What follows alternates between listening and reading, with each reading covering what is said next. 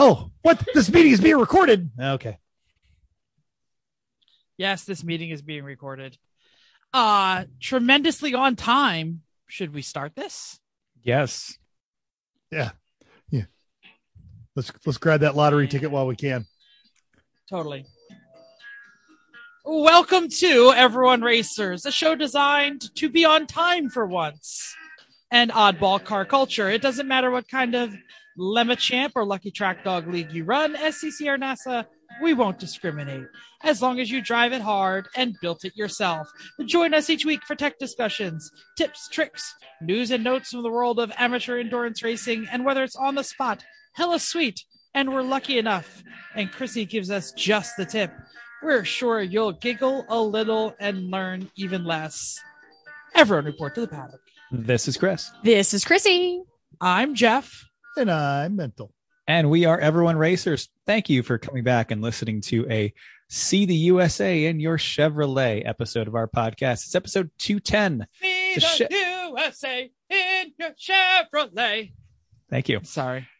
The Chevy 210 series, introduced for the 1953 model year, replaced the Styleline Deluxe series. Now, why don't we have cars that are named things like the Styleline Deluxe? Seriously, right? Like, that's great. You know, Fairlane, Skyview, yeah. Styleline Deluxe. Anyway, it was the best-selling Chevrolet during 53 and 54, nicer than the base 150, cheaper than the Bel Air. The 210s are available as convertibles, sport coupes, two- and four-door sedans, as well as a wagon. That is a complete lineup. If you're not touring the nation in your Chevy, get that E1R bingo card. And hey, PSA about the bingo card, something we learned tonight. Every week, if you just click on the link, you're going to get the exact same bingo card. You might have noticed this. And you might be mad about it. You can reset it and it still stays the same. So the way to get a new bingo card is to go to the help button at the top, and then it pops up a little pop-up, and the fourth link down is to receive a random new card from this set of 30 cards. Click here, click there, and you'll get a new card. Yeah. They want us to pay for it to continue to randomize it or hide it under the help button. And you know, we are cheap bastards and we are not going to do that. So just go to the help button. Yeah. I would accept I would accept ads on this, but if we had money for like paying for E1R bingo cards, we would totally spend it on swag to give people at race tires or something, or beer or claws. Yeah. Claws, without liquor, tequila, all right, whiskey, rum. I'd like to mention that I totally found a new end in the intro today, and I'm like, who messed with this? That end did not live there for the other 210, like A and D. It's like right in the middle. I'm like, what? Never mind. Keep going. Uh-huh. That's all I wanted to say. Mental, what are you working on? So having a roof that functions as a roof, we're now doing, whoa. Yeah, we're now doing the inside of the roof. Vicky had a dumpster delivered yesterday, so we started filling it with all the sheetrock that we're pulling down. When it's wet, it surprisingly does not come down in one piece. It comes down in little tiny crumbly handfuls. Jeff. By inside of the roof, do you mean ceiling? Yes. But or do you mean like the inside of the attic? Yeah. Okay, no. Fine. I don't have an attic.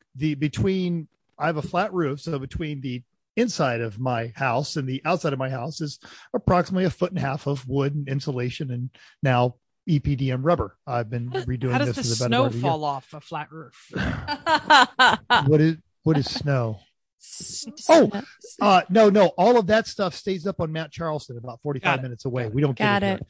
Good. So, and then I came home today to see that my hardworking and good-looking wife had actually moved all of our dining room furniture, and our dining room table is heavy. So she'd taken it apart, got it relocated. So we'll be ripping that down. And then this weekend, we'll finish the rest of it up, fill up the dumpster, and move on to putting stuff on ceiling. So as Chris and I discussed, probably going to hire someone to do at least the... probably a good idea. Yeah, if not the installation, definitely the mud. A repeated E1R top tip. Your sheetrock comes out smoothest when you use your checkbook. Yeah. It is the best money you will ever spend. You'll look at that and say, yeah, I'm happy to give you. Or you can do it once or twice and then realize that you should pay somebody to do it. Done that. Yeah. Done that. No. Yeah. Yep. No. It is a skill. Pay for the skill.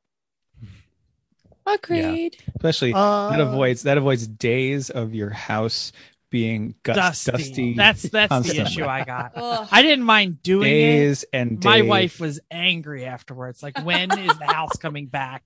I'm tired of this dust. Seriously, because if even I the dogs were dusty. Yeah, if I were to be covered in dust, I'm going to go buy a boat. It's also terrible on your arms. So all you're doing is on the ceiling as hard as you possibly can with the little scraper, and it's just your shoulders hurt. You're mad. Your wife is mad. Everybody's mad. Pay somebody. Still the same thing. Your shoulders still hurt. Yeah, and we have a thing that attaches to the vacuum that you do it with, so that you don't get as much dust. So the cat's not as dusty. Right. Everything's not as dusty. Yeah. It's still dusty. It's just not that bad. Yeah. No, even just ripping it down. Last night before I went to bed, I'm like, we're going to go for a couple laps in the pool. Get this crap off. I guess that's one way to do it. Good. It's good. Okay. Choice. Okay. Chrissy, I finally got to see you this weekend. What are you working on? I know. And you know exactly what I've done. I packed for a race. Then I went to a race. I died when we got home from a race. And now I'm trying to get back to life. And Chris has done basically the same thing. So since we saw each other last, that's about what we've been doing. So what did you die from? Traveling to California for the weekend. Acclimating pretty well to California time because, you know, the times when you're just like, oh, it's lunchtime. And I'm like, it's dinner time. And then everybody's like, oh, we'll have dinner at 7 or 8. And I'm like, legit, I should be in bed. Right? Yes. But, and then you're like, oh, Chris is up. Oh, we'll talk about this later, but Chris is up. It's 11 o'clock California time. You are dumb. So that's what happened. And then we would sleep. And to help, you tried to remain drunk most of it. I didn't drink that much. But it was still just really tired. And then we got home. We'll talk more about our travel, but anyway, we did red eye on the way home on Sunday. So, and you don't sleep on a red eye. So it was just really Sunday. On Monday on the way home, we were trying to like poke each other to keep our eyes open, get home. And then we slept. And so now we're just a little bit better, but it was tough. So that's why we died. Yeah, Jeff. I get it.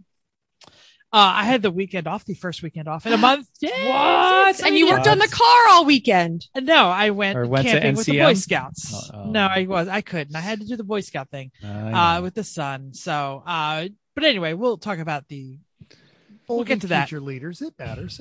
We went to the Gettysburg National Battlefield Park, whatever that is, with the Scouts, and we hiked. We did 5.5 miles, and we learned all kinds of history. And we went to the museum, and we saw the cyclorama and all that cool stuff.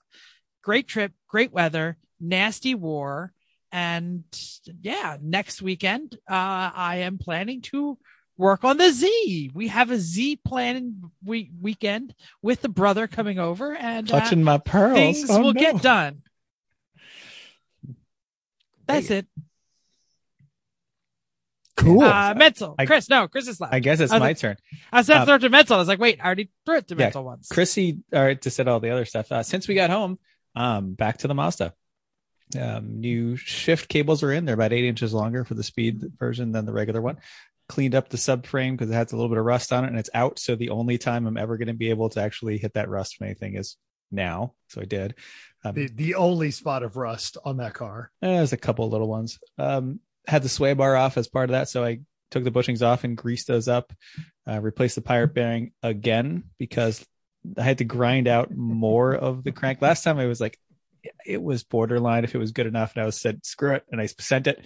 But now I had the trans off again. I'm going to do it the right way this time, so I did. I ground out a little bit more to get the last of the old pilot bearing out that had welded itself into the crank, and got the new one in. That's much better.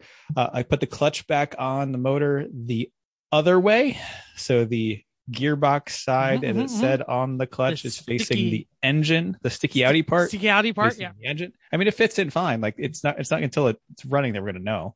So I tried to make a short shifter. Actually, it seems to be successful by cutting a piece off and welding onto it to change where the cable attaches on the lever, so it should be a shorter front to back throw now. You should genuinely take pictures of that, because a lot of people don't understand how short shifters work. It looks really bad. Okay. Put an Instagram filter on it, because a lot of people don't understand. This is not my finest work. I think it will be effective, but it is not pretty. Okay. at all. Yeah, because that's either you increase the length of the fulcrum or you move the pivot point, and that's how you make a short shifter. Yeah, well, this is a cable one, so I move the ball further up the rod so that it's not, as you're moving the top of it, the ball moves sense. With it a little bit better than if it's down here, then it doesn't go as far. Anyway, did that. And just about 20 minutes ago, I left the garage, and the trans is now attached to the engine and hanging in the chassis. So it's coming right back together. I have to say that Harbor Freight trans jack that I got, wonderful. When you're dealing with a heavy trans, like I got so used to the little light Honda D series trans that you can just bench press up and move it around. It's fine. Not a big deal. But this thing, no way. This is the only way to do this. All right. That might have to get on the Reading Express for next weekend for me. Yeah. If you don't think about it. Yeah. You actually just be looking at Chrissy because I know you don't social media, but I know because I talked to people this weekend, and there are people that get a hold of the various mediums that we communicate on. People are wanting to know how that transmission works out. So somebody text me or post it if it actually shifts as it's supposed to tomorrow. Yeah. Because the thing I'm about to try is how little can I possibly hook up while being able to test it? That's the next thing I'm going to do. Like, if I can just, make sure they're bolted together. If I could just put the hydraulics on and hook the ECU back up, is that enough that I can try? I think so. Like, I won't even put any fluid in the trans because running for 30 seconds isn't enough to damage it under no load. Right. So I think if I do that, I can start it up enough to step on the clutch and try to put it in gear. Because before, when you did that, when the engine was running, it would not go into gear. Yes. So if I can get it started and try to put it in gear, even with no axles or anything in it, I think it will give me the same difficulty. It won't be as much because the synchro will be able to actually turn the output shaft. It's not hooked up to anything, but it'll still, if it goes right in, then it's fine. If it doesn't go right in, then it's still wrong, and I don't know what to do. Although our tens of fans are all rooting for you. I know. Although I did buy an extra slave cylinder on my last Rock Auto order, just in case, because the used speed one I have in here, I'm tired of taking chances. I don't want to wait again. It was shipping from the same warehouse, so that's in the box. Thank you. Throw it in the trailer. You never know. Yeah, exactly. So that's where we are now. Tomorrow, more of the same. Woot. All righty then. Where are we up to? It is... Wait. Let Christy do it because it's funnier. Okay. Yeah, I couldn't hear it at all. News and notes. You couldn't hear it? No, I could hear it from downstairs. Yeah, I think we heard it on Chris's mic. I think the whole thing went to it. I think your microphone or your Zoom was like, that can't possibly be something that's supposed to I don't want to yell. There. I don't want Erling to lose his ears. Well, so I'm you can yell up, but just a little. There's enough. There you go. It's funny. Halfway through, it's even funnier. All right. So somewhere between it's about damn time and I don't care is this particular piece from my local news outlet. Now, the City of Las Vegas Council is looking for new policies regarding exotic car rentals here in Las Vegas. Last month, a driver under the influence rolled a new Rolls Royce, and it killed his passenger. This follows a deadly crash. It is a roller. Oh, you're not funny. Oh, that's awful. Now, this follows a deadly crash from June with a rented Lamborghini and a moped. And the reason I bring this up is I expect other vacation destination cities that have this kind of industry, Miami Beach, stuff like that, to follow suit. And look, man, rent the car, enjoy it, be safe. One of my coworkers got this as a birthday gift, and he took it out to Red Rocks Canyon, drove it around, took a bunch of pictures, had a great time. But you're not fooling anyone. Everyone knows it's not yours, especially when you're sitting on the Las Vegas Strip at a stoplight, bouncing it off the rev limiter. All right. So. Well, and most of the people who rent them just drive them up and down the strip because they don't have anywhere to go. Which there are some great destinations in Las Vegas. You could roll it through the Lake Mead recreational area, which is gorgeous. There's Red Rock Canyon, which is just beautiful. There's Spring Mountain, which is a 5,200 foot pass, beautiful winding road. You don't even have to be going fast to enjoy it. Also, I have to say is what it is. It's a Lamborghini Panawang. Never mind. Oh, really? Those people everybody not on TikTok is like, what is Jeff saying? Look up Lamborghini Panawang. Never mind. Keep going. Somebody else. And I have to be on TikTok to see it anyway. No. If you Google it, you'll find it. Okay, fine. So everyone is talking about the Verstappen and Hamilton rivalry, but Daniel Ricciardo's Twitter account lit up last week with praise for his McLaren teammate, Lando Norris.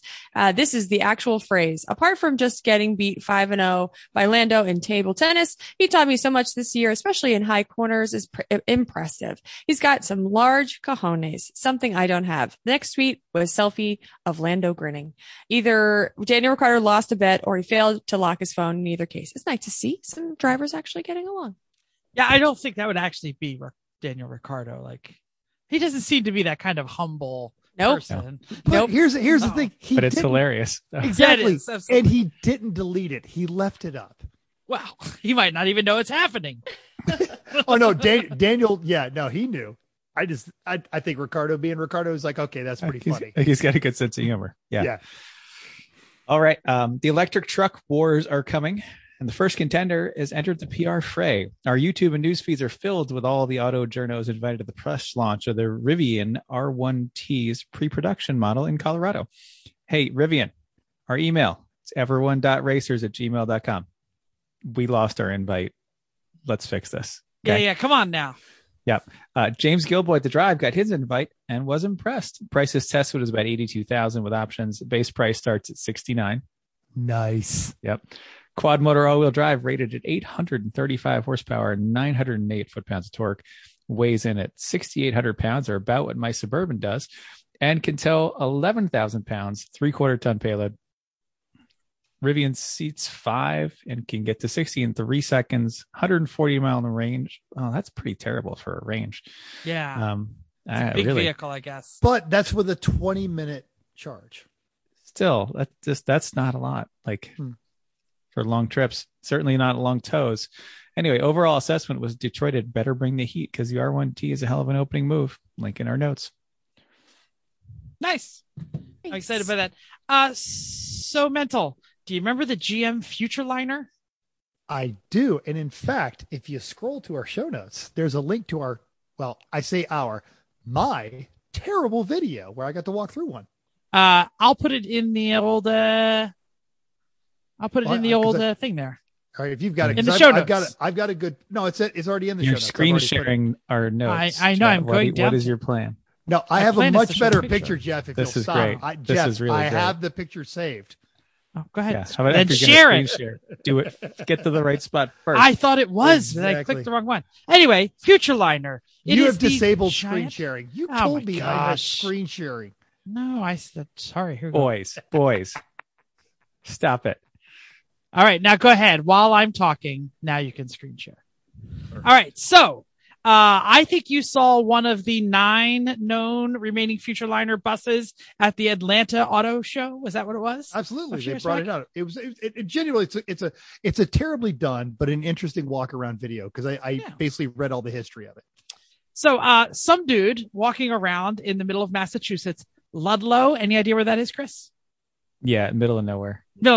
He saw one street parked in the middle of nowhere, and he's in a suburban neighborhood. If you're watching this on YouTube, you can see this actual photo, which is great. The actual photo. Caused a bit of a stir because recently one sold for north of $4 million, and also they're kind of hard to park in the random suburban neighborhood.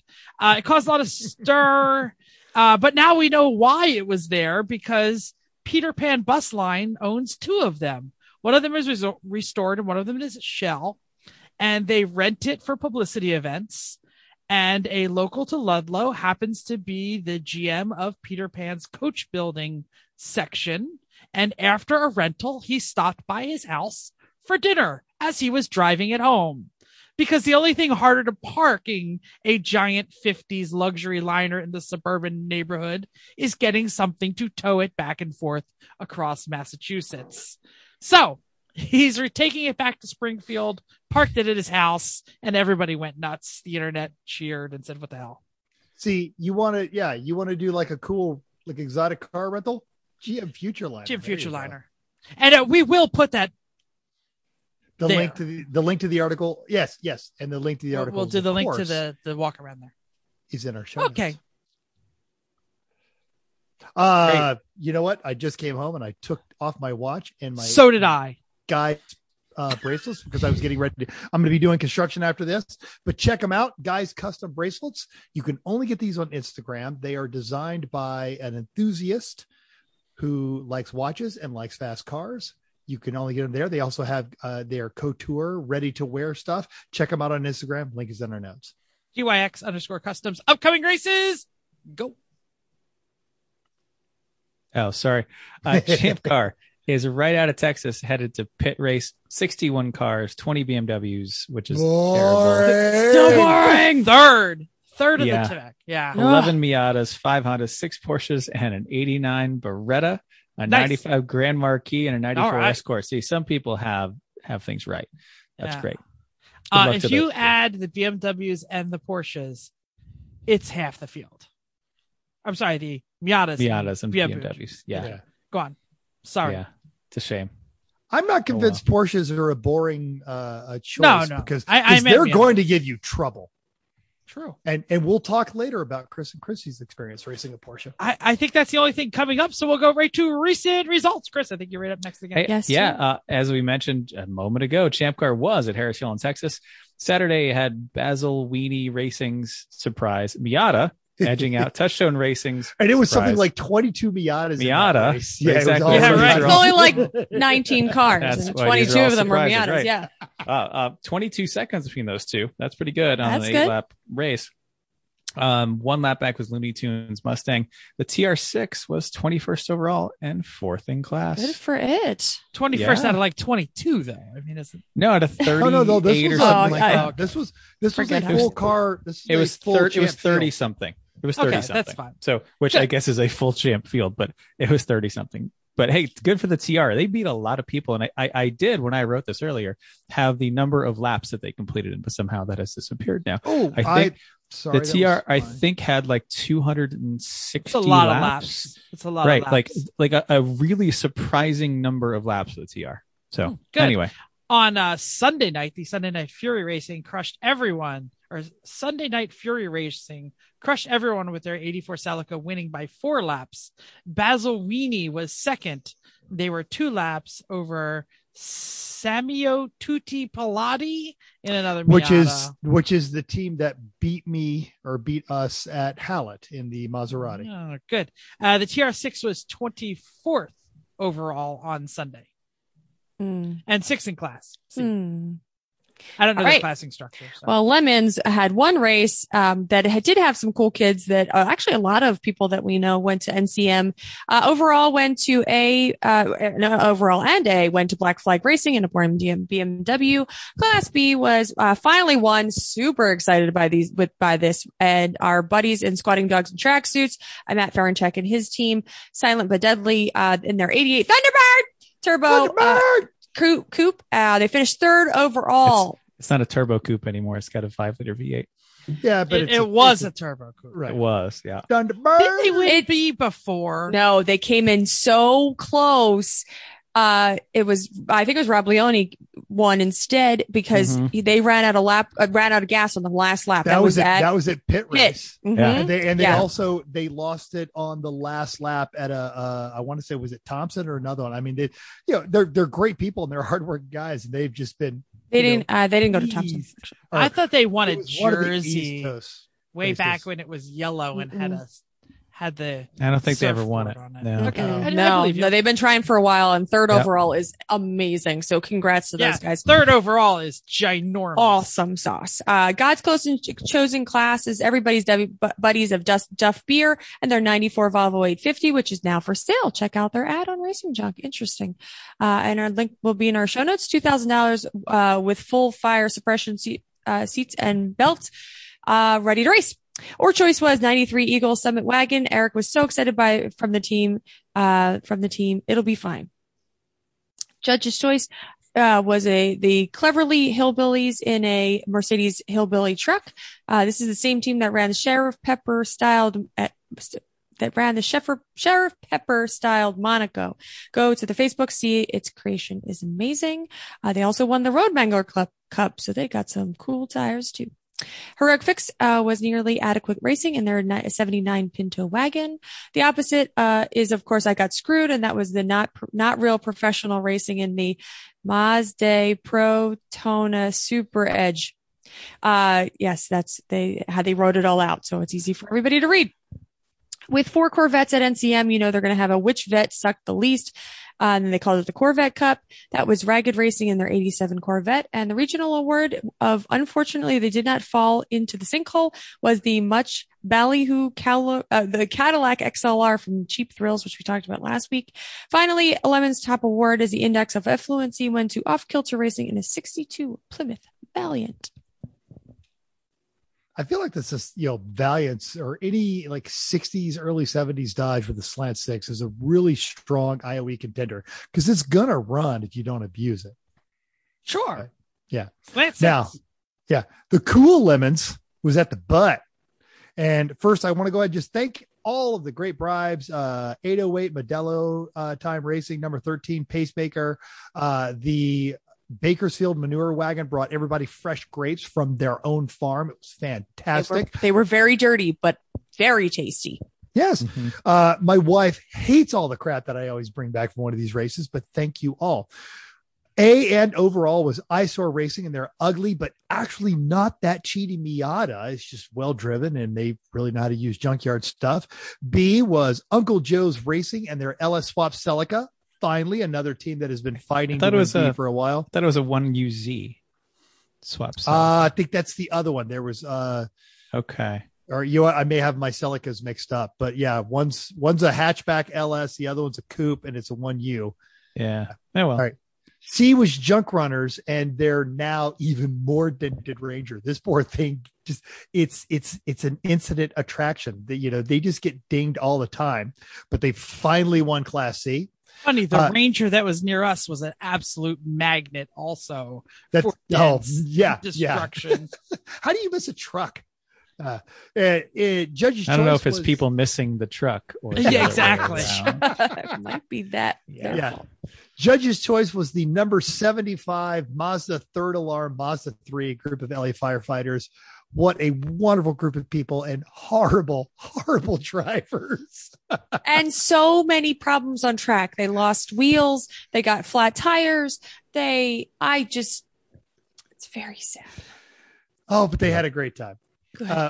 Organizer's choice. I don't remember. It was just some bunch of zebra camouflage clowns that were running around there making too much noise. Heroic Fix was, spoiler alert, in a Nissan Sentra, and watch the wrap up video. That's actually a great story.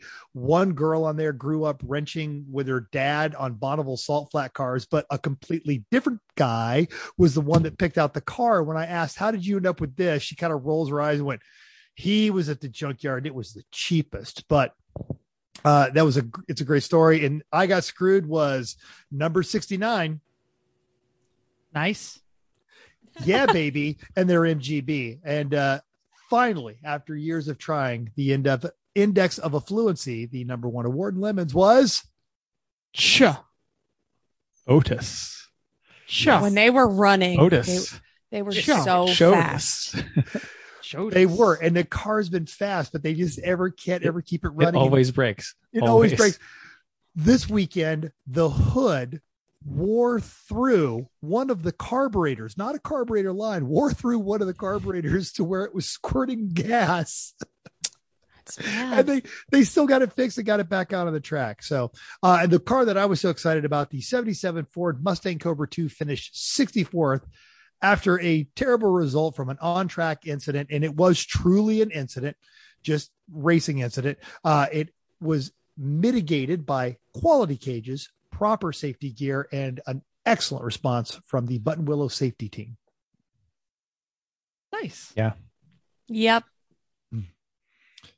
Listener feedback time.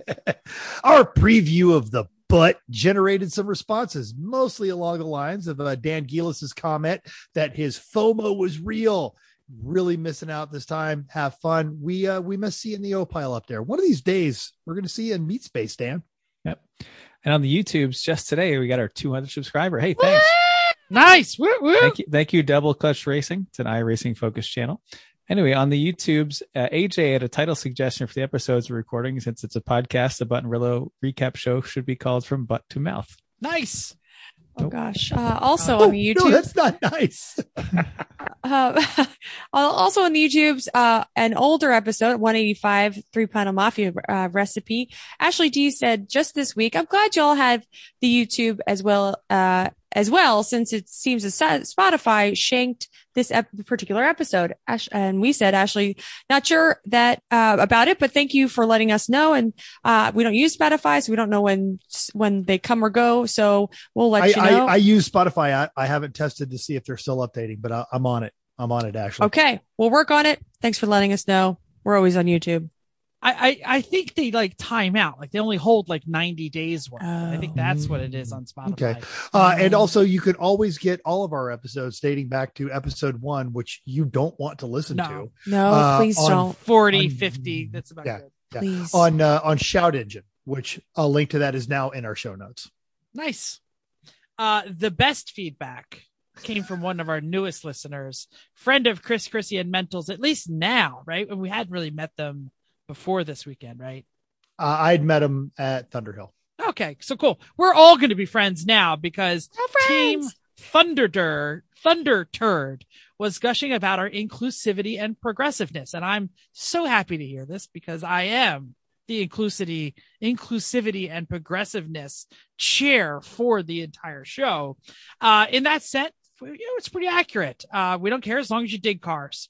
He just got one little thing wrong. He thought I was a lesbian, which is understandable because I know we share a lot of preferences sexually, I guess. But trust me, I'm male. I'm born male. Hold on yards. No big deal. Ashley D, a community mental health professional, also commented on the same feedback. I actually thought Jeff might be a trans female to male based on his voice alone, from like the first 6 episodes until I saw some photos of the E1R gang. Again, great. Sure. Bill F tried to establish, since he knows me in real life and meat space, he says it must be due to the resonance within my Simpsons head, which is a callback to an episode 100 years ago when we talked about different shape heads for different type helmets. And he pictured Bart Simpson. No, not at all. I'm not offended by any of this. It's pretty funny. We love cars. We love it so much that you think we're glad you like the show. And if it makes you feel better, thinking about me is something other than I am. Great. I have seen Jeff dress in drag multiple times. I mean, we're getting closer. And rumor has it might have been some S&M gear. I was going to say we have many trans friends within our circle, a lot of them that are content creators. So if you're surprised to hear that I'm just a dude with a high-pitched voice, check out some of those other creators. Cool. Yep. And by the way, and if you're offended by any of this, do not come to the Monday races because all we talk about is butt sex and we make God jokes. It gets a little, but it's all inclusive. Oh, everybody's there. Absolutely. Everybody there makes the same jokes. Yeah. And cool. Also, Eric K wants to know if Mental has found second gear yet. It is 928. No, but I drove it today because yesterday was 928. You drove it in first gear to work. You're killing me. Don't go too fast. It's surface streets. I never get over 45. It's great. Okay. So you do like 40 in first gear. That's probably all right though. Well, what I do is I get up to 40 and that's about 4,000 RPMs. And then I just coast because it's all flat in the valley. So sounds great. It sounds amazing. Okay. I'll believe you. Nice. I suck at racing time. Lemons did their iRacing thing on Sunday night. It was a 2-hour Shlong Beach Sundoro, obviously at Long Beach. And one of my broadcast partners was Lady A, who I guess it sounded like a couple of trans friends that day. But it was full of cars and people, and I only showed up because I know everybody was at the bot for the weekend. I thought I'd be the only one there. Nobody cares who won, but it was all the same chuckleheads, Duclos, Stank, Al Jones, Uncle Dave, Wartburger Thief. They all won. More importantly, it was announced that next week there will be no Sunday race. The Lemons race will be on Monday. So we likely won't do an E1R race. Cool. Or we can do it Sunday night. We'll just swap nights. Don't like that idea. It costs me 38 cents per race to set this up, so we better be sure. You know what?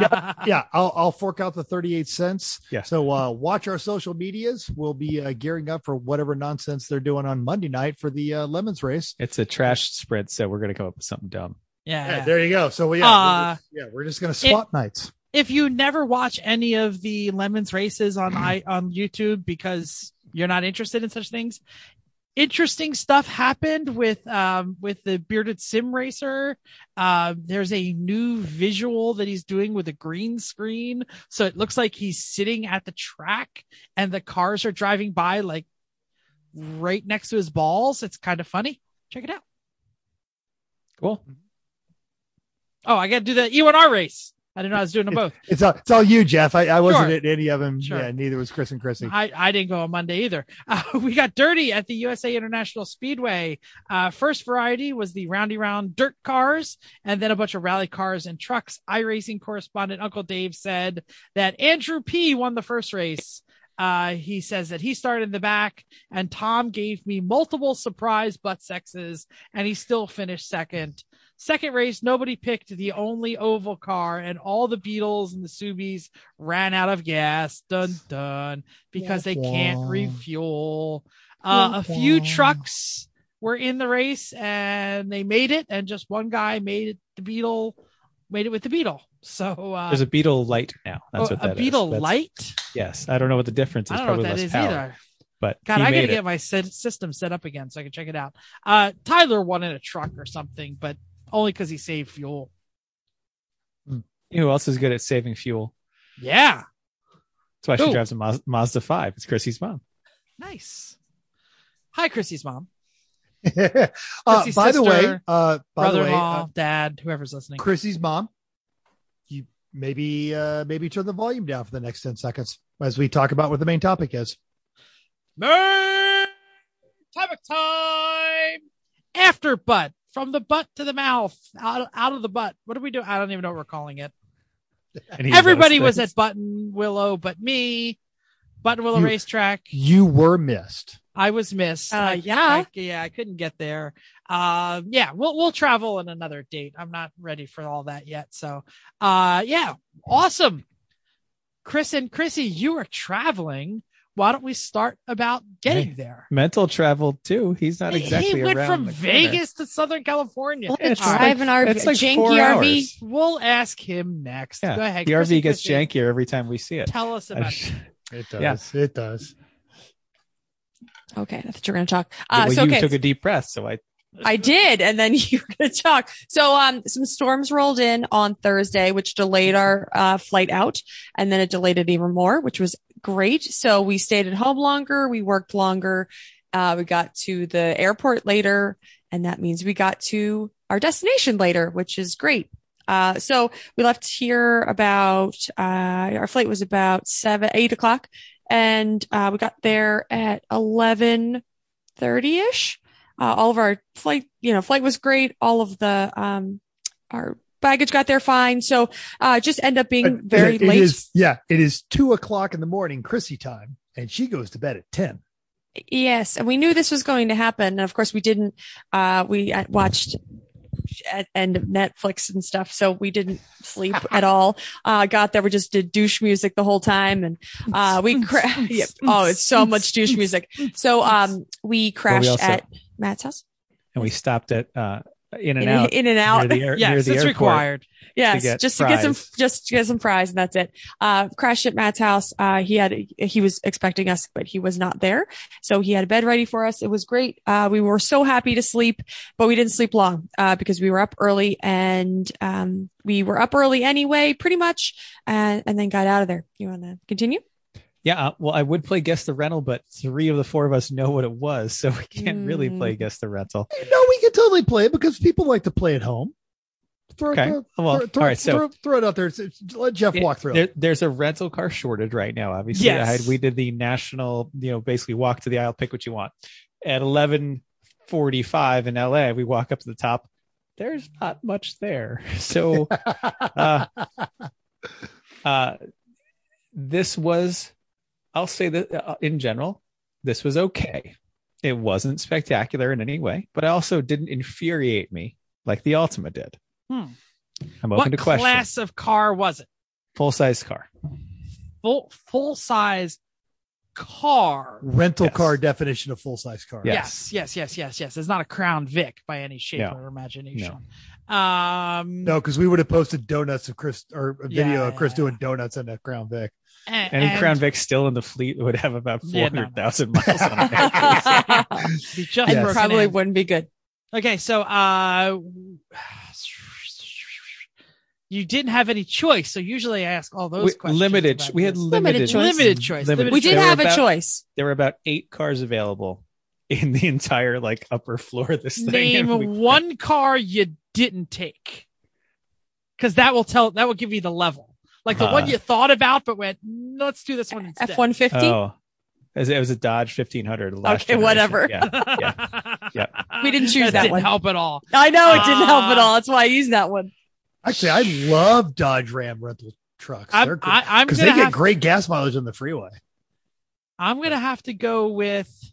You can ask another question. You get 3 questions. It's going to be Asian, so I don't need to ask that. Was it Asian? Yes or no? No. You almost fell into the trap. Was it a Dodge Chrysler Plymouth product? It was not. What's left? I'm shocked and stunned. Just because you're struggling by yourself. Ford. I'm gonna give you a hint. Okay, guys. Let him guess. It's fine. No. Well, okay. Well, but it's a Fusion. I want to make this Fusion. No, I was gonna give you a hint. Okay. Give me a hint. The engine of this vehicle. Yes. It also powers one of the race cars they had access to this weekend. No, it doesn't. Same name, but not same engine at all. No. Okay, same family of engines. It has a brand label on it, but it's very different. Okay. Yeah. Fine. Chevy Malibu. Okay. It's 2021 Malibu with a 1.5 liter turbo. Ecotec. So yes, it says Ecotec, but it's very different than the 2.4 in the Solstice. And it's a CVT. It wasn't tragic. It was way better than the Altima, but it's not a good car, but it's also just not a tragic car. Because when we first walked up to the top of the rental deck, the first thing I saw that was closest was a Sentra that the plastic body pan was visibly hanging way down. It was going to fall off. The second thing I saw was an Altima, followed by a which you would have taken the Sentra over the Altima. I don't know. Followed by a Kia EV, which I said, well, where the hell am I going to charge this thing? The only thing we were doing was driving to the desert, into the desert, and back. I mean, we had a couple stops on the way, Grapevine, but too. Nothing. Not even a hybrid, an EV. Then there was that one Dodge truck, 2 Malibus, another Altima, and a last generation Elantra. So I said, the Malibu is the least bad thing here. I enjoyed the Elantra I rented the one time. If you guys remember last year, I took the Ram to go to Thompson, and on the freeway with that 8-speed transmission, and it shuts down half the cylinders. It's wonderful. Yeah, I just figured I usually like the drive dynamics of a car more than a truck when we're just doing. We figured we knew that there were going to be trucks available for gas, so we knew that we didn't need it. We played the game before we got to the rental. We said, what are we really looking for? We need a little bit of trunk space. We need technically these were all in the executive aisle, not the regular aisle, because that was all that was there. Car. So I said, you know what, I don't want to pick something that's like a 4 car upgrade that maybe they're going to try to upcharge me for. So I'll get something that would be a very plausible thing to be in the normal range for things. Fair. Got it. It was fine. Anyway. All right, well, so we heard about your trip. Anything else before I turn it over to Mental and he tells us about riding his RV? We stopped and bought a lot of claws. And a lot of claws. And then we drank them all. Well, it was because we got a text from Matt that morning. We drank everything. We stopped at this store. Bring more. And we took pictures and we're like, here, do you like this whiskey or this whiskey? And then is this enough claws? We're like, not quite sure. Yeah, that happened. Got it. Yep. Mental. How'd your trip go? So obviously I'm just driving across the desert. I go to Prem, Nevada. I climb the mountain range and then dip back down into the valley. And as I start getting towards Barstow and Bakersfield, it really does start taking on a apocalyptic movie scene. Yes. Because there are a number of fires and you knew the sun was there, but you couldn't pinpoint it. It was serious. The air quality index was rated as horrible. And it didn't get much better as I climbed the mountains again. You go through Tehachapi, I don't know what mountain town in California it is, and down into Bakersfield. Tippecanoe, I think is what it is. It's terrible, whatever it is. It is. But it was very, it was unsettling how not blue the sky was coming down into there. It was actually raining ash when we got there. It's like lately snowing ash. Friday and Saturday morning we had to get up and brush ash off of everything, and if it wasn't ash it was bugs, which leads into the weather. I was gonna say, is that the weather report? Is the weather report ash? It was hot. Dust? It was hot, but better. Their 95 degrees is way better than here, most races we have at Thompson, for example, where you walk out and you just want to die. Right, we sweat. Yeah, but like it melts off you. If it melts off you right away because the humidity is low. Slip into the garage, sit in the shade for a little bit. Find a fan. Got a little airflow coming through there, and in a race suit without any airflow. Oh, you're screwed. Oh, yeah, in the car. Yeah. Sitting in the garage, because Corey's done this many, many times. Corey always brings a couple of cheap box fans, and he'll get airflow going through the garage. I wish we had one of those. I had to steal them from Tim's garage when nobody was in there, and we were working on our car. I was like, here, I'm taking this. I told them about it, but I was like, you aren't using this. We're hot in our garage. Now, it should be said that Sunday was beautiful. It was this. You could actually see the mountain ranges near Button Willow that day. So the smoke went away or just kind of dissipated a bit. Yeah. You knew it was there, but it wasn't as bad. Yeah. Awesome. We heard all about the track stuff, like where the showers were or weren't and all that other stuff. Tell me about the track and how it actually. I did have to show Chris and Chrissy where the secret good showers were. Shh! Don't tell people. So how did the track actually, I know you've guys been there before, but it's been 100 years. It's been 100 years. How did it go? The track itself? Surface, right? Surface was getting worn, like worn in enough that it has been rubbered in and then cleaned off on the racing line almost with the latest stuff, actually. A lot of patches, a lot of... And actually, when we did a track walk, which Lemons allowed, which is awesome. A lot of people actually were on it. A lot of people. So that was really great. Mm-hmm. But we noticed a lot of cracks. We found some spots that have like actual pavement missing. So it's, there's a lot of the curbing that's used a lot. It's really worn down. So now, did you guys test and then walk? Yes. Okay. This is not CMP, old CMP level of that. Correct. It's not correct. It's not sandpaper. It's probably like kind of like New Hampshire is now. Like it's wearing. It's wearing. It's got some patches. It's got okay. So the track walk. So you tested. Testing went okay. Good. Bad. Did you snap back? Did you remember everything? Doing our track, track walkthrough was a big help for me. I think I picked it up fairly quickly. It took a while to get the nuances, but also we're in a completely different car, which we'll talk about later, which the car was not the kind of, it's not like our Mazda. You could just get in and just drive it really hard because it's so easy. This car took a little effort and a lot of time to trust. So it was a gradual buildup of speed for me. Mental's dog disappeared. Did you see that? And then all of a sudden it was gone. He only jumped in my lap because Vicky has a snack and he wanted to try and get close. So Vicky did the long arc of watching his head move. And when she went off, he was convinced she had dropped it. So he bolted. Got it. Traitor. It literally vanished into thin air. And I'm sorry. So, should we go right to the car? We're going to keep talking about test day. What do you? Well, there's plenty of throughout the track to still talk about. Yeah, go ahead. I want you guys' opinion of the test day, because we've talked over and over about how some tracks or organizations will run a horrible format for test day. Button Willow did theirs. It was fine. Yeah, it was unfortunate. It was unfortunate that we had to pay per driver, and it was a lot per driver. So that's kind of unfortunate. Per fees, yeah. But it was per car and per driver. So yeah. It's $100 a car, $150 a driver. But you just went on none of this run group nonsense that is terrible. Yeah. It was open. They stopped once in a while for track water break. It was, like I said, it was fine. I don't like the when they do the per car and per driver fees. I think it should just be. Here you go. But it's the people who only send one guy out to test the car and stop, like they say, well, this is great. But the it was worth mentioning because it was open to everybody. There was a full up race prepped 911 GT3. And I'm like, oh, you idiot. I don't think you know what you signed up for.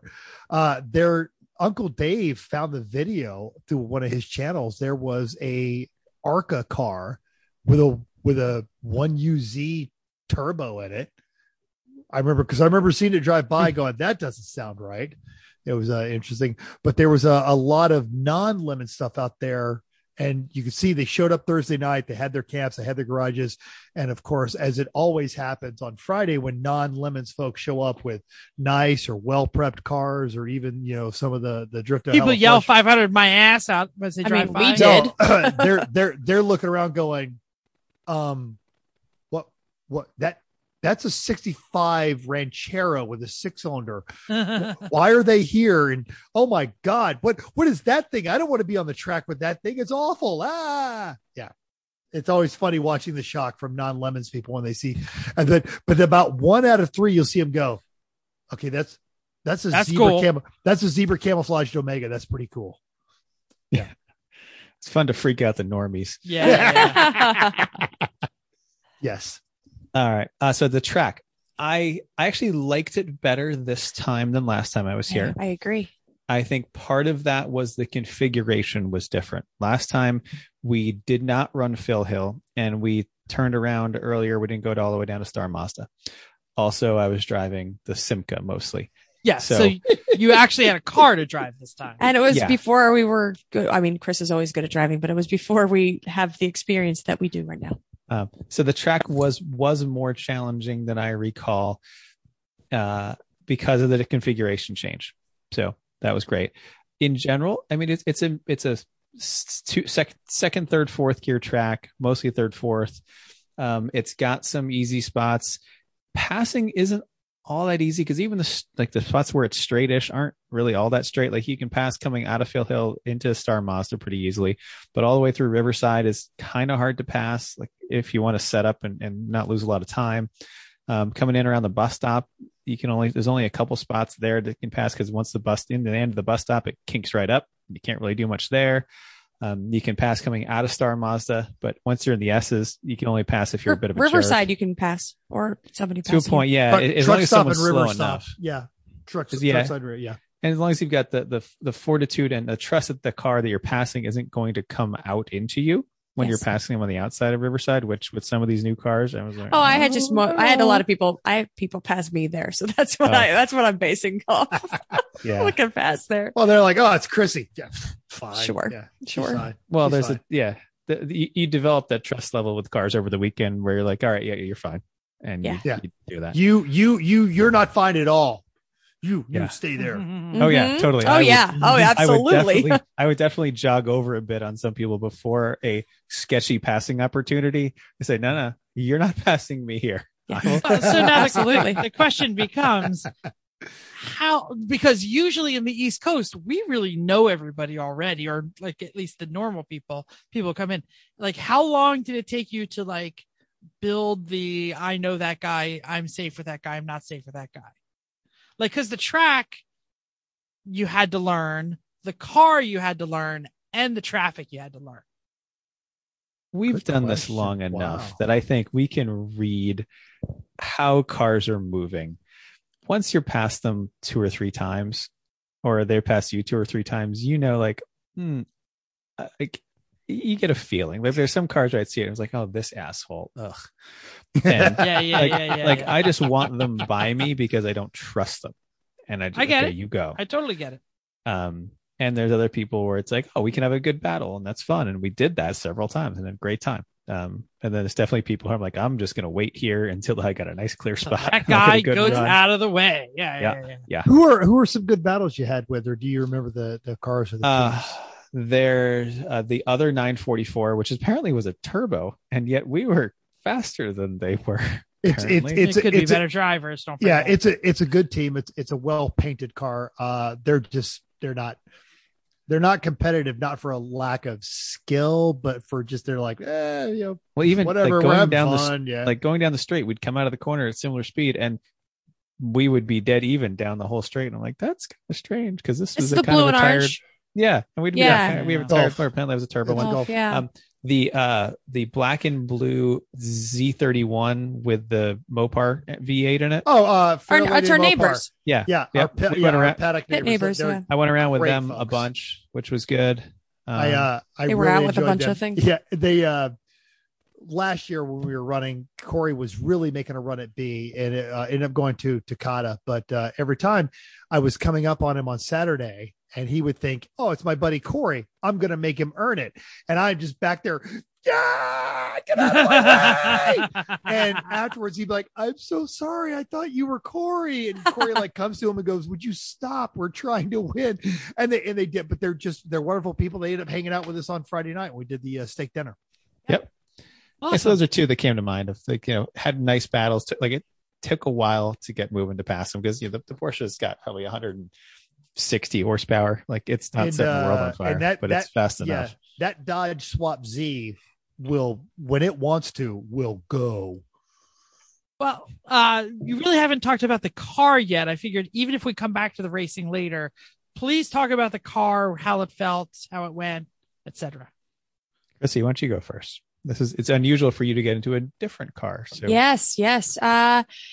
I'm so glad we did testing day because between the car and the car is very different and the track, no matter how much track walks you can look at and watch and track maps you can look at, when you get to the track, it's still different. So I was, not prepared for kinks or elevation changes and oh, that's where that corner. Oh, wait, I thought I was there. No, I've turned here. Don't turn here.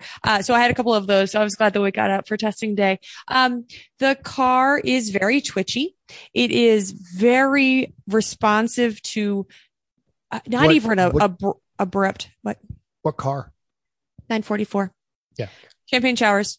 Number 751, wrapped in purple. It's naturally aspirated. Obviously, Chris mentioned the other one was a turbo. Yes. So this one is, it's very twitchy. It is well balanced, I'd say, I think is what we decided, but it is, if you shift wrong or you sit on the clutch just a second too long, you will not spin because you can gather it quickly, but you will twitch. It will say, hey, I don't like that. If you don't, so the accelerator pedal comes from the floor. So it's fairly difficult to heel toe.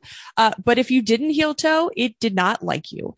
It didn't come around on me, but it would groan and kind of shudder. It'll step out usually to the right regularly if you're not real careful. Yeah. And I was trying to be real careful. And there was things that, every once in a while every time you made a little mistake, most of all the other cars that I'm used to driving, I can get away with it and say, that's not something you should have done. And this car would be like, I would go, and then, okay, don't do that. And I noted, good. Next time around, don't do that. Don't do that. So it was fairly, I felt okay on Saturday. I did pretty well. Sunday, I felt like it was slipperier. I would say slippy. So I was not as fast and not as comfortable on Sunday. But again, wanted to make sure it's not our car. Wanted to make sure that we brought it home in one piece. So, and we were trying to win.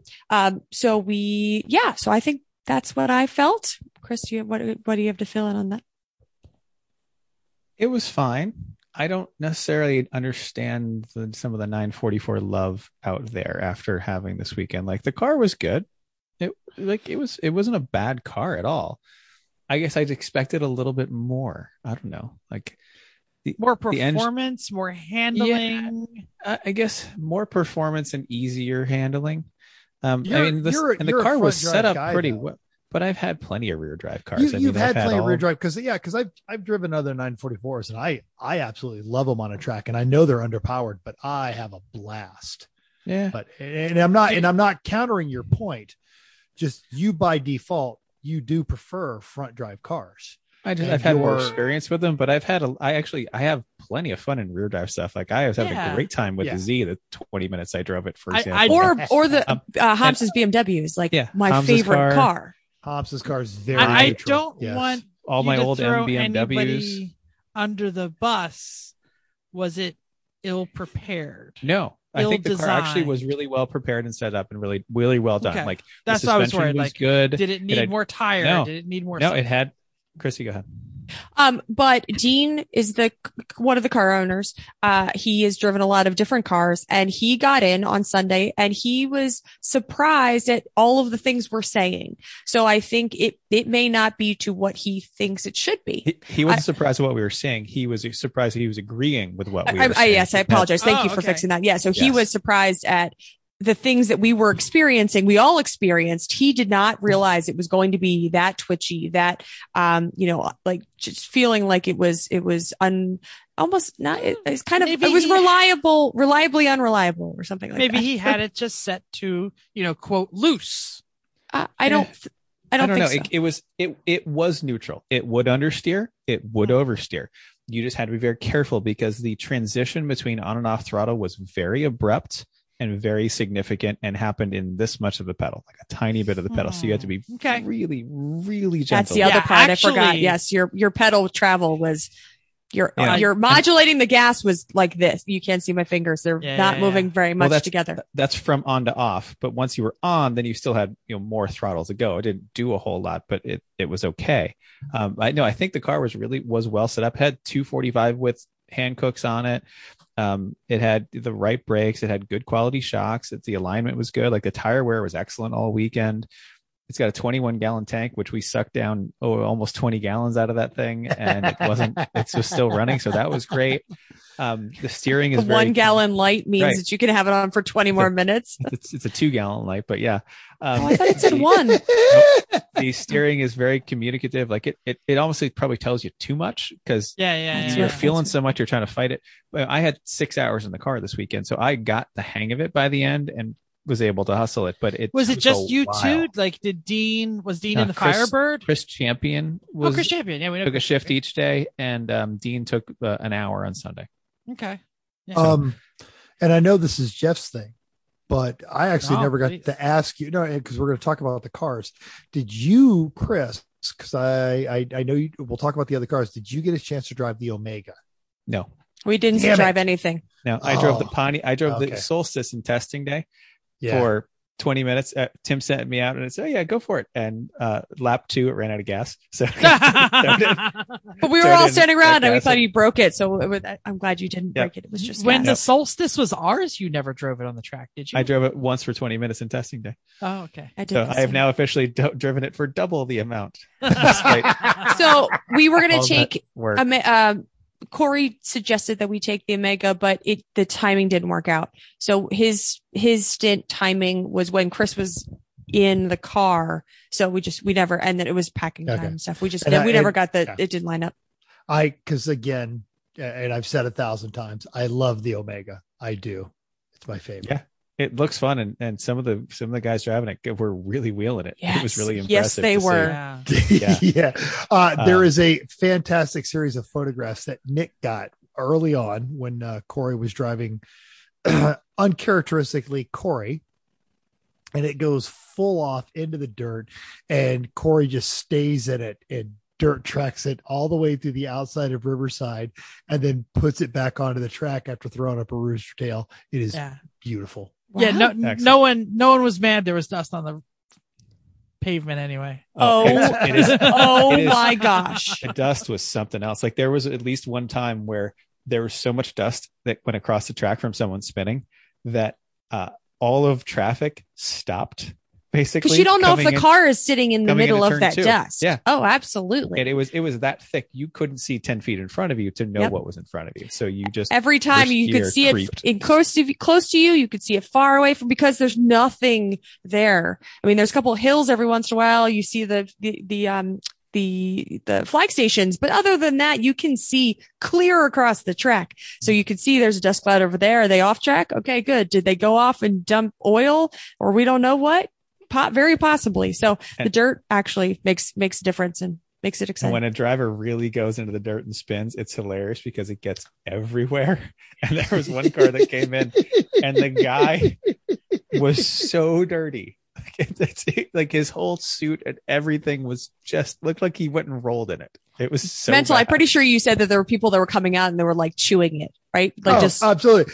And this is the best part. I was judging for this weekend. If you guys haven't picked up on that, and I know we've probably picked up at least 2 or 3 new listeners. And if you're still listening, thank you. Yay! But I would have folks come in and they're covered in dust. The car's covered in dust. They're like, "Why did I get black flagged?"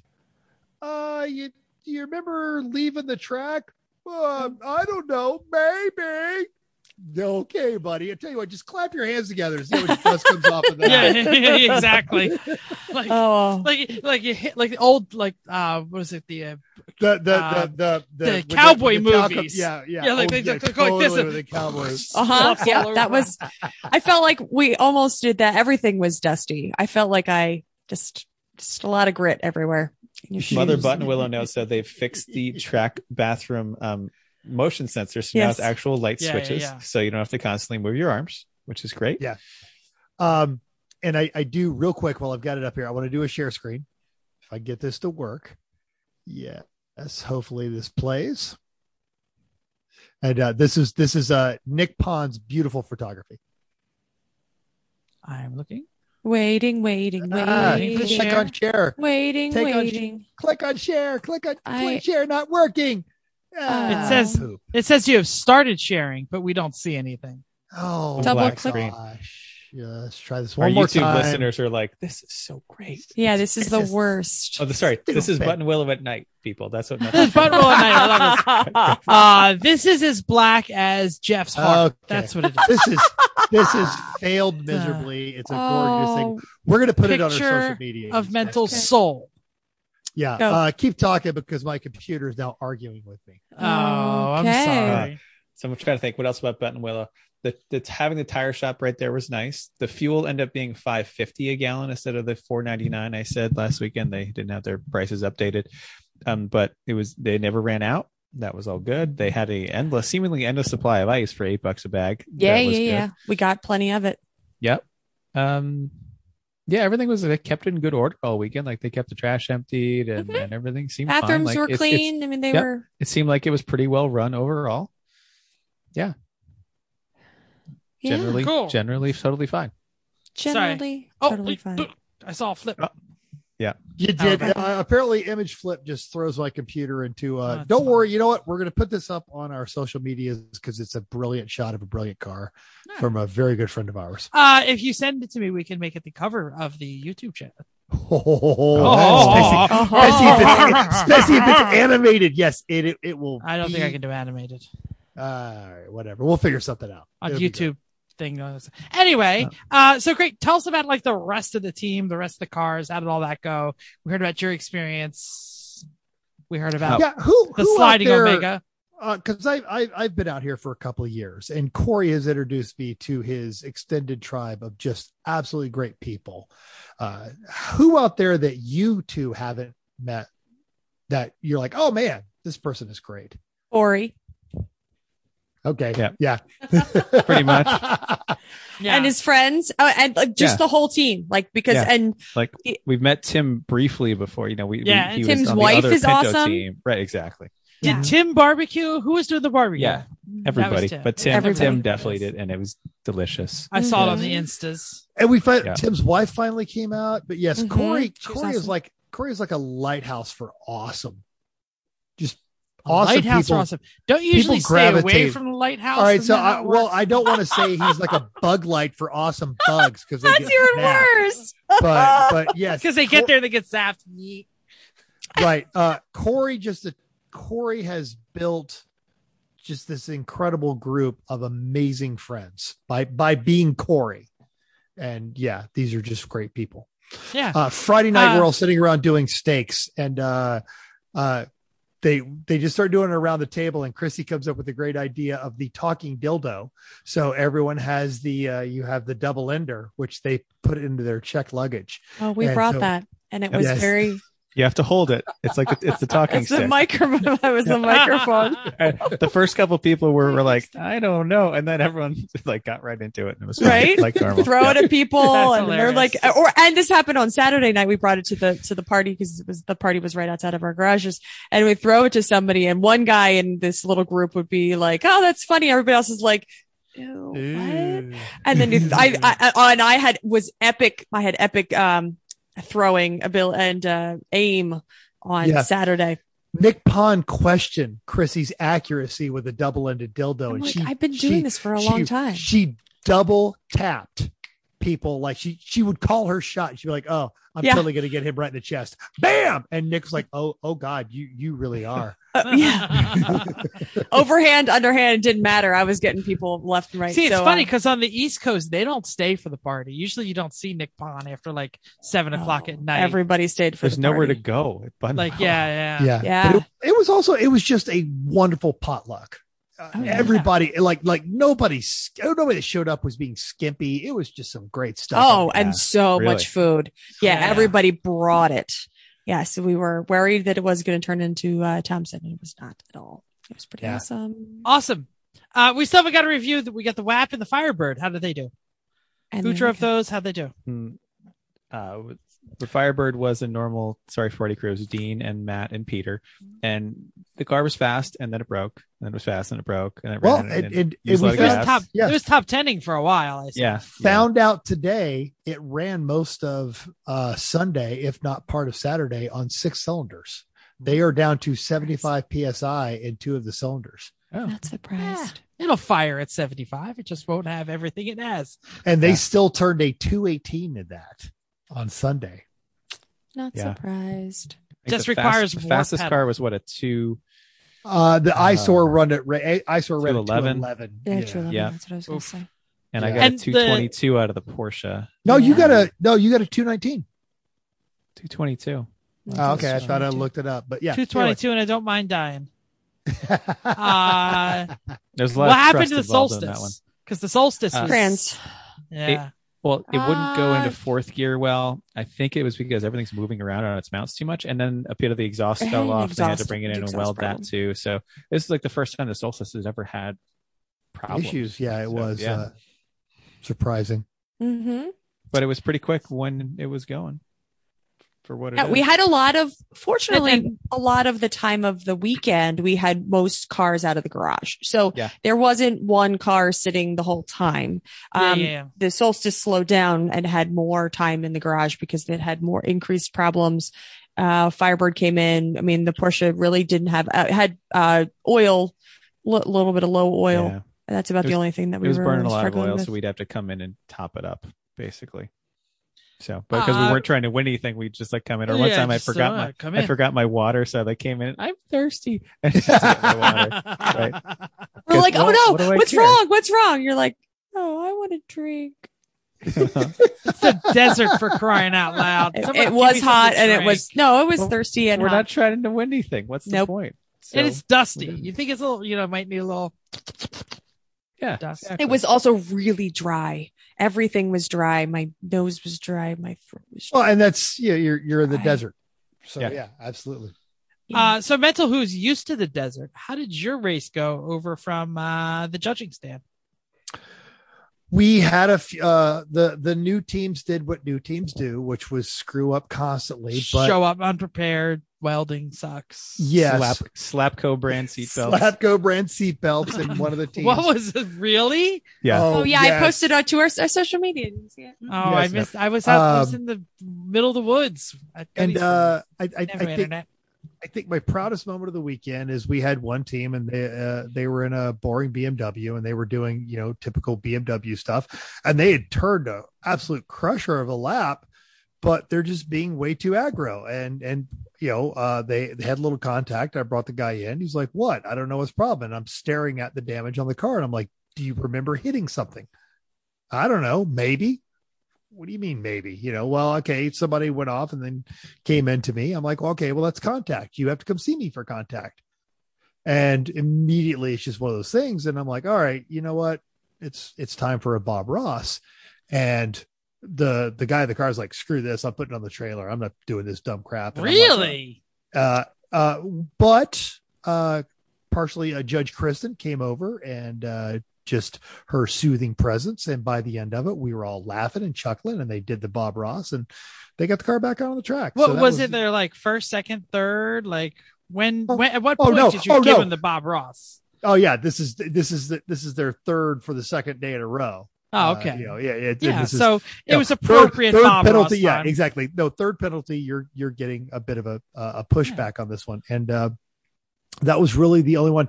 The new teams that kept screwing up, you know, they're getting like, you know, their third penalty. And I'm like, guys, seriously, I have to hammer you now. They're like, this is hilarious. Yeah, give us something fun. And I'm like, okay, I'll keep giving you penalties, but stop screwing up or I got to park you. So no, but it was almost a Midwest race. You know, 99% of the racers. Yeah, I know. I did this and I did that and I'm sorry. And this happened. And yeah, you know, blah, blah, blah.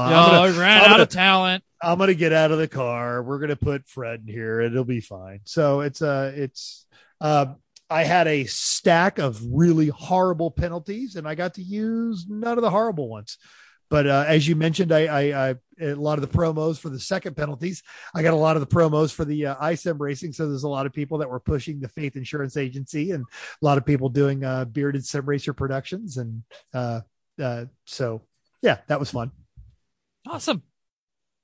In general, I thought the racing was pretty decent. Like there wasn't too much aggro-ness. It wasn't too aggressive. Like it was close at times. There were some cars that were a little too much, but I think it was a good solid medium on the craziness. The aggro scale. Yeah. Like for a Northeast race, like, we would have said, man, this is great. But yeah, it's like, it goes from like Midwestern nice to medium, yeah. Like to California, a Minnesota race with 30 cars. Oh, to no, Jersey, no, right? That's how like Jersey's at one end, Minnesota's at the other end. Yeah, yeah. Canada, we haven't raced in Canada. If we ever go to Motorsport, that'll be it's coming. We're going to Canada. All right, I'll go to Canada. Not this year. Go. Not this year. No, we're not. It's not because we don't want to, but because they won't let us. They're not going to let us in. But Jeff, you've got one heading in there. We talked about the potluck, but of course it's Saturday night at the racetrack in the middle of nowhere. Yeah, and it was somebody's birthday, I think. So why don't y'all talk about the party? Party was off the hook. It was off the hook. Even just our small party, the first night we had Friday, as Mental said, we had steaks grilled and salad. And that's about pasta salad. Really, and we sat on the back of the truck and it was great. Like it was low key, but we probably had 20, maybe more people in our group. So it was already a party, had a really good time. And then Saturday was a potluck. Everybody showed up. We decided there was a hot tub. Did we mention that yet? No, there was a hot tub. No. Wow. It helps that none of the cars really needed much work. Like the Porsche, we rotated the tires and put more oil in it. And I was kind of on fuel duty with Jackie, and we went early because I was like, I want to be back here to party. I was like, we're going now. And they're like, well, we might need more. I don't care. We're going now. Yeah. And so especially we were fueling 3 of the 4 cars. We were trying to gather fuel for all of them. So we had a lot of extra and a lot to fill. So anyway, we had a hot tub, and we put the hot tub on the back of a flatbed trailer, and then we drove it around. Who brought the hot tub? Matt and Tim. Okay. Tim. So it was your hot tub. Found it. Tim wasn't a hot tub. Yeah. It's the exact same one as the East Coast hot tub. Tim saw it and went, "Oh, we totally have to do this on the West Coast now." Yeah, they got it used from somebody, which is great. It's fine. It was fine. It was fine. Dude. What we do with it? Come on. Right. So it's about as dirty as ours. But, so could it be any worse? I mean, it could be. Yes. And but if we had you don't clean it, dry it. And we started then to do laps around the paddock while playing appropriate douche music. And then we got hop-ons, and then we got a better stereo from a hop-on, and then we got another cooler with claws from a hop-on. We got lights. Yeah, we had people that were just... It kept evolving as we kept doing 5 mile an hour Burning laps. Man kind of thing. Oh, it was awesome. Evolves as the weekend goes. And they weren't the only ones going through the... Yeah, they weren't the only ones going through the paddock. Super Troopers had to do a head gasket swap. And they'd done one that afternoon that had failed because they didn't wait long enough. And they're like, I know exactly how to make sure that the RTV cures this time. And they set a bar up on the back of their car and forced themselves to push the car around the paddock for the appropriate amount of time. So you'd get the hot tub would come by and hand out drinks, and then the Super Troopers would come by and hand out drinks, and then just randos. And I had taken to my Sajiv thing of just wander through the paddock and talk to people. I spent way too much time hanging out with Jeff Glucker and that whole crew over there while they were doing the engine swap in the Ranchero. By the way, Jeff totally wants all of us to write articles for him, so we need to do that. And then I ended up next door to, it was a chalkboard Miata, and somebody had wrote party racing on it. And I told them the don't wheel me bro story. They erased it and they wrote in the door, insert don't wheel here. It's a nice. Awesome. And it was just, I spent some time with that green danged old dirt track Camaro. This is like the third time I've seen them. I love this team. And they have so gotten into the spirit of Lemons. His spouse was so upset they didn't win the Road Mangler Cup, but I love wandering through. The firemen were there, the LA firemen, and that number 75. And so you had the two world-class mobile parties. Then you had some smaller scale mobile parties, and then just everybody was doing the Lemons thing. The garage doors was open. If you wander into someone's garage, you're getting handed a drink. It was just such classic old school. This is what it's supposed to be about Lemons. Some of the drinks you were not supposed to drink. Whatever that stuff. Super orange stuff. I watched them pour the 8 things that go into kind of warrior Zambini and punch. As soon as I saw it, I was like, "Oh no!" It tasted good. It didn't taste that bad. And everybody's like, "Oh, free drinks! That's great!" And Nick Pond looks at me and goes, "Don't drink that." I was like, "Now with warrior Zambini punch, now with extra roofies." It was. It was bad, but it's you're getting roofied at a Lemons race, which means it means worst case you get put in a cot that doesn't belong to you and have a blanket thrown over you because nobody's gonna mess with you. No one's gonna mess with you. I just you mean you're gonna pass out and not remember it. That's really funny. And I'm giving away some of the wrap up video, but the heroic fix, the Nissan Sentra. They had one good mechanic, and she's kind of guiding them through the Chilton's manual on how to do a head gasket swap. And the rest of them, they're start by unhooking the negative cable on the battery. And they disassembled so many things they didn't have to disassemble. And they said it was awful because they're trying to work on the car. And every 5 minutes, somebody's walking by going, "Hey, you guys are great out there. Here, have a beer." They're like, "No, stop. We can't drink. Yes. We're trying to fix a car." And 5 minutes later, they do it again. Stop trying to drink. Yeah. I've been there, though. I've been there, like, in a little, like, wrenching. And I'm like, I gotta stop. I can't move that cup over there so that, or have a water. Yeah. That's funny. So, eyesore GOAT, right? I mean, their car is beat. The car is beat. The car is well driven. And they're just, are they as GOAT as they seem to be from afar? I didn't talk to them all weekend aside from BS. Yeah. I didn't see them. I don't know where they were parked. One of our drivers found them to be a bit aggressive in one spot. Anytime they were around me, they were like, I remember them coming out behind me. The first time I said, "Is that eyesore? Kind of looks like eyesore." And they waited until it was clear, and then they will by and they're gone. Yeah. See them again. Mm-hmm. Just like you should. Mm-hmm. And, you had your previous winners, you mad bro. They did not have their best weekend. that's a fast car. They're fast drivers. Mm-hmm. Hella Shitty was out there, and another goat team, right? Yeah. Well, they were close. They were on the same lap, and ended a little bit early. So 90 seconds. So they were pissed. 90 seconds. Sloman's Miata was really fast until something terrible happened with the rear wheel. We saw the wheel going like this. That was it was. I think we have video of that coming through, pulling off the track and very slowly wobbling its way back over there. So, at least now he's got the engine running, because that car has competed well in other series, but he has never had it last a Lemons race. And he still didn't, but it was really quick while he was out there. So. Yeah. Mm-hmm. All right. Here's a question to go around the horn. What do I need to know about Button Willow that surprised you, or I should know before I go? Good question. Chrissy, go ahead. Don't wait. So I remembered it being boring, but that's probably because I wasn't driving very fast. Whatever car I was driving. It's always boring at 30 miles an hour. Sure. While we say there's not much elevation change, the little elevation changes that were there made it more challenging.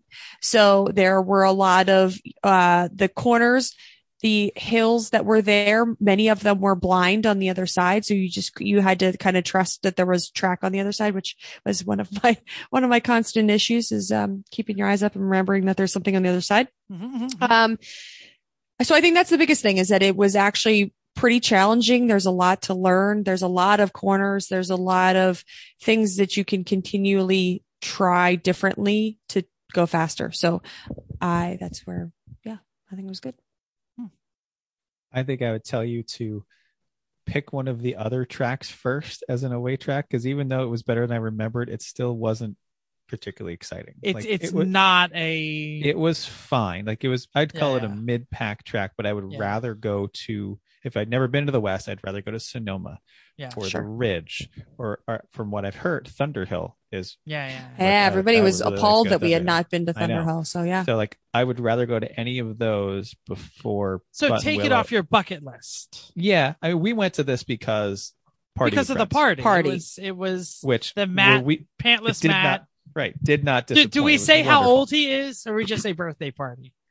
Oh, whatever. I mean, well, he's younger than everybody but Chrissy, so he's 40. It's not a big deal. Okay. No, and he looks really good, so screw it. Yeah, own it. Yeah. And he does. Yeah. So, all right. Overall, great time. Really happy we went. Mm-hmm. I am becoming more and more of a fan of Button Willow because I spend more and more time out there. So I would argue that just plan, if you come there, plan on being self-contained. Just stay at the track, bring your food, bring everything. You don't have to have an RV because the garages are pretty nice. Come find me. I'll show you where the secret good showers are. But only 10 of you per race. Mm-hmm. Because if you tell too many people, then you got to wait in line. I mean, the women's, I hear, was much better than the men's. So there's that. The men's side had an epic ant colony going on. Nice. That's pretty gross. Epic. Yeah. But I think that also, and you, Chrissy and Chrissy, you guys touched on this. It's a good training track. Because it forces you to get your eyes up, and there's a lot, and you can race that thing depending on what organization you run it with and never run the same track. Yeah. And if you go off track, you're not going to get hurt except your lungs. Some of the dips would kind of probably mess up your car a little bit because there was plenty of. There's no Armco to hit. There's nothing to hit. You can go, you can go sideways for a very long time. And should have brought the Z there. I mean, and if you're on the West, but we'd still be cleaning it. Yeah. So. If you're on the West Coast, this is a good time to point out the Vintage Auto Racing Association, VERA, does their annual driver school, University of Vera, the U of V, January of this year. So check out veraracing.com. It's going to be at Button Willow in January. Won't be nearly as hot. And it is not, I would not put it at the same level of the Great Lakes NASA, but it is a solid quality program. You will get a lot of track time, $550, 2 days driving school. Do you need a vintage car? No. Okay. Absolutely not. In fact, you don't even need a car. They'll rent you a race car there at the track, or you can bring your street car. So when you say it won't be very hot, it's actually going to be freaking cold. I've been there in December and chilly. It's my gosh. I was so cold. It's January. It's chilly. You bring a coat. We were there in December. It was 20 degrees at night. Like there was frost on our tent. We had to warm ourselves in the rental. Like global climate change, everybody. Yeah, okay, fine. That was 10 years ago. We don't, the last time I was there, the last January there, I think it was getting down into the 40s overnight. Oh, okay. That's nice. Well, yeah, it was cold when we were there. Or get a hold of us at everyone.racers@gmail.com. I'll tell you all about it, because I'll be one of the instructors this year, because I have too much fun going out there and getting new folks involved in the sport. It's a good time. Nice. I got an idea for bribes for next time, Mental. Oh. Yes. Anyone who's good at RV repair, have an right? Oh, that would have been awesome. What was wrong with the RV? RV repair. Oh. The RV is wonderful. We love it, but it gets jankier every time we see it. Mostly because I'm too cheap to buy parts. I mean, the door gave me some problems. Put the bribe list out. A new door latch, a new driver's side mirror. Yeah, these are all specific items. Deterioration. You can't just go onto Amazon and type in RV mirror. So you put the make, the model of the year, and you say I need a latch. So before you spend money, get a hold of us, and I'll tell you what part I need. What a great bribe that would be. That'll totally work at Sonoma, where I won't have the RV, but we'll still need these things. So yes. The entropy that happens to an RV that travels across country is surprising. Well, and Chris, you're like, hey, dude, how come you haven't activated the slide? Oh, it quit working after I had that blowout coming back from Denver. That's why. Oh, okay. Yeah, that's great. Oh, it's tough when you can't do the slide out. Why is why did we not have the water turned on all the time? Oh, coming back my last trip to Button Willow, the pump broke. I bottomed out, and I have no sewer plumbing now, so all of my tanks just straight dump out. So that's a desert, whatever. All right, last bit of roundup. Does anybody want to encapsulate a Yelp rating of the entire weekend, not just the track, but the party and everything? 4.5 stars. Out of 5. Five. That's what Yelp is. Stars. Yeah, I'll go with 4.5 too. I was going to say 5, but the timing was kind of like 100 character or less reviews. Like loved it, would go again. Great party. Order lots of seat time. Lobster. Well prepared car. Plenty of food. Order the plenty claws. Of drinks. It was great. We had a great time. We really did. Yeah. Great. It was awesome. We had fun the whole time. It was it was awesome, because there was always a car pitting. There was always something going on. You'd sit down, and then all of a sudden you'd say, oh somebody else is, what are you you're going somewhere? Let's go there. Oh, we need this. And, what's Mental doing? And, oh, there's cars in. And that is true. And Chris came over and sat with me for like an hour. It was great. Oh, did he? Yeah. Weird. Oh, like you were in the car. Weird. I was sitting too. Weird. He sat with you for an hour. How could he handle it? Just came by. It's not what I said. Weird is because I didn't know that happened. No, we slept only when we needed to. We ate plenty. It was great. It was awesome, and it was a birthday. Great. And I'm definitely jealous. I missed it, but there was no way this weekend was going to work out for me. All right, shall we move on to the final segment of the show? Sure. All right. Since I didn't have much to say during the entire Button Willow thing, I decided to do some heavy lifting. And please. I have what do we call this? Around the horn? We'll do around the horn. I was listening to the Garage Heroes in Training podcast today, and Bill asked a question of the everyday drivers people. Who I realize they probably think we stole the name from them, but I had no idea who they were when we started. They're a YouTube channel. They're based out of Colorado. Yeah. They do a lot of new car reviews. They're fantastic. They're good. It's a good YouTube show, completely different subject. Yeah. So everyday drivers, not Everyone Racers. We didn't steal the name, we promised. But anyway, Bill had a long question that went too long and they didn't understand it. And then he had to explain it for 20 minutes. But when he finally got it, the very first part of the question was what we're going to do today for Around the Horn. What is the cheapest car that you think you could daily drive, have fun daily driving? It'll get your, you know, tickles going and when you drive it. And since we are a racing podcast, you consider it trackable every now and then. So what is the cheapest you think you could get away going out, having a daily, tracking it every now and then? And specifically, are there any must-haves or don't-wants? Does that make sense? I have mine. I could go first if that makes sense for you, if you need a moment to think. Go for it just to give everybody a, okay, never mind. I was going to say, go and give everyone a scale, but if you got it. Yeah. I could do mine first.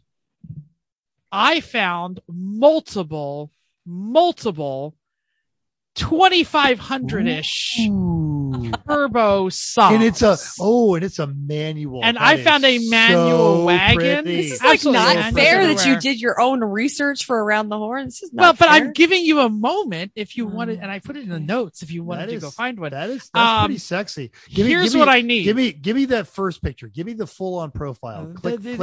This guy has the weirdest camera. There he is. I don't know. Fisheye lens. He's like a fisheye lens on his thing. I don't know what's going on with it. You know I'm a fan of the Saab 9000 turbo. I've had 3 of them. Those this are is a, this cars. Is it's a 9.5, so it's just a little 9.5. So yeah. Here's what I need. I need air conditioning. So you're gonna and it'd be nice if I could get one that doesn't smell like professor books and disappointment because they didn't get published. Leatherbound books and rich mahogany. Give me $3,000. So I can get the AC working and get the pipe smoke out of it, the tweed and pipe smoke. I think that is the cheapest thing I could drive, and actually not commit Harry Carey. Chris, you said you had something. Yeah, I'm thinking somewhere in the $6,000 to $8,000 range will get me either a Miata of some sort, like either an NB or NC, like if you have a little ratty NC or a nicer NB, or a 07 to 10-ish Civic SI. Both of them I would be perfectly happy driving every day. In fact, I have daily driven those kind of things in the past. They're totally fine, and they're trackable, and they're easy to work on, and parts are relatively inexpensive. And I agree. AC is a must. Manual transmission is a must. And I think a 4-cylinder with some spunk is good. Yeah. How about this? Something an like 06 that. SI manual transmission, $4,500. It's like you're selling this. This is funny. Yeah.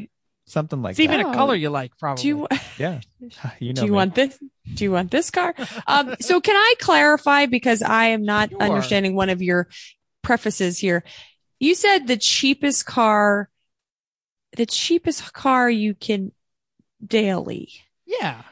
So you needed but 4,500, you can find cheaper cars than that. So cheapest car you could handle that you would not feel like, fuck, I hate this thing. Oh, okay. And that you could take to the track every now and then. Okay. I want a little more than fuck, I can't handle this thing. I want, hey, I'm having a good time on my way to work. Yes. My answer was going to be Miata. I was going to go NA because I was like, I thought it had to be the cheapest. So I was like hoping for my minimum are interior. So I was kind of level down on it needs interior because it gets stupid hot. I've been in a car that doesn't have an interior. It's terrible. So I can raise my level up a little bit if I can afford not the $800 one, which was just what I just found. Which in NA for $800 is going to be awesome. We had one of those. I know, and that's why I was like, could I daily it? Sure. Do you have one, or should I pull one up? I did it for years as well. No, you can. Yeah. You probably found a better one than I have, but I just about better. I've just. Oh, that's cute. Ooh, I found one, a blue terrible. One. That's not terrible. Yeah. It has something. The top is in like a little rip in it. Yeah. Doesn't look totally roached out. It's got daisies. I love it. Black, of course. Yeah, black daisies. That's great. Manual transition. It has an interior. It has an interior, but $5,000 looks better than my interior, if my old does. So yes, it does. That's not saying much. Yeah. So yes, great. I'm glad you found this because that's what I would say I would love an NB or an NC if I can afford them. It's weird that NAs are really coming up in price now. Oh, well, I'd rather have an NB and be able to snag an NB. NBs and NAs are the same money, and they have been for a while because they're kind of the same. They're going to the same market. NCs got cheap for a while and now are back up. Yeah, unfortunately. Right. And it's because there's a limited supply of them and they have been consumed. Yeah. Or this ridiculous market we're in. And once gets a little easier, then they will start to be. Yeah. But then NDs are going to be almost as cheap as NCs. And then which is fine. Yeah. That's quite NDs compelling. Are actually very good. Absolutely. I'll take that any day. So depending on what my cheapest that I can deal with is allowed, I would rather have the NC. Okay. I think I found a better one for you. Let me share real quick. See if you like this one better. It's $500 cheaper. Little lifted. Ooh, off-road safari. Miata. Yeah. Oh God. No. We don't want that. It's got a bar in it though. It's you can kind of amazing. It. All right. Thank you. Okay. I'm sorry. That's mine. Mental. What do you got? And I'm going to steal Chrissy's answer. I'm going to go with Miata. I, just today because, Facebook, I keep saying this marketplace has been weaponized. There was a $2,000 Miata, being sold actually on the base. And I can't find it again because I think it's already been sold. So here's one for $2,300. I don't necessarily need air conditioning because I have a very short commute. Here's another one for $2,200. So we've got these things everywhere, and there's going to be issues with them. But that $2,200 one says has blown motor, must be towed. So it's great. But I can pull another $400. Oh, it has no engine. No, we're not doing that. It one. Does. It does. It, here's. But here's the thing: this blue one here runs? He wants $2,000 for that. That's all part of the ad. So blue one has no title. Red one has a title, but no what's the difference? For $2,000, you get them both, and you make a running one. Yeah. With a legal title. Because you need another project. I guess that wasn't part of the game here, was it? No, we're talking the worst thing that I could possibly have that I could drive back and forth. And even when it's brutally hot, I could absolutely run a Miata for 12 miles in the afternoon. In the morning, it'll be fine. In the afternoon, come back. And, if it gets dinged or scratched or scuffed, don't care. Doesn't matter. Absolutely don't care. If I take it on track and I blow the motor, don't care. Go to the junkyard, get another one, drop it in. I think around here, and it's still going to be horribly slow, but on surface streets, I don't care. And I would actually just rather have the NA. I know the NBs and the Cs and Ds are much better. There's a character to the more NA car, that I love. Less Miata. I don't think the NB is any less Miata than the NA, having owned them both. Mm-hmm. And from a driver's perspective, you're right. I think we're getting into taste and character and charm. I just like the pop-up headlights, and I think the NA is more Miata, literally just for that dumb reason, knowing that probably the price range I'm looking at. Headlights. Yeah, the price range after I immediately get it, I'll drive around like this. Of course. Or have to get up like it, when I actually do turn the headlights on and like jump out of the car to stoplight and manually lift this one up. And this is put a stick in it. But when your commute is short and you live in an environment where you won't die if the car breaks down, you do start opening yourself up to a lot more just horribly bad decisions. Reference my 928. How about the truck? How about the engine's out of the truck? There is a plan for the truck. I'm trying to put a roof in my house. Your plan is like Chris's plan to be like, we should just go put the boat in the water again. No, we have a window to install. You have things to do. That's I hear your words, but all work and no play makes Jack a dull boy. And Chris works hard. He went to college. He has a good house. We also partied we flew to California and partied all weekend. Yeah. Good.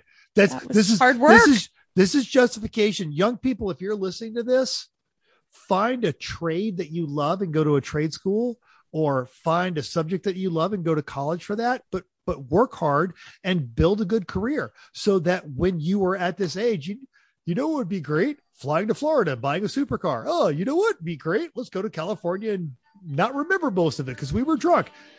Work hard and reap the benefits of that hard work. This becomes so philosophical. The more you know. We need the star to come around.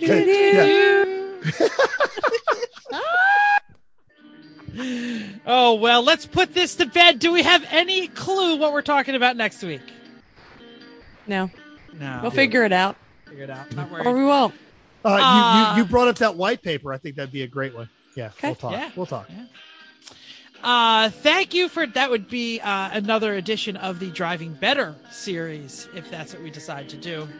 Thank you for downloading us. We hope you enjoyed this week's edition of Everyone Racers. We'll hope you join us in the world of driving, racing, and building, because everyone can be a racer, even you. If you enjoyed this podcast, subscribe. It's totally free. Then go to iTunes. Oh, go on.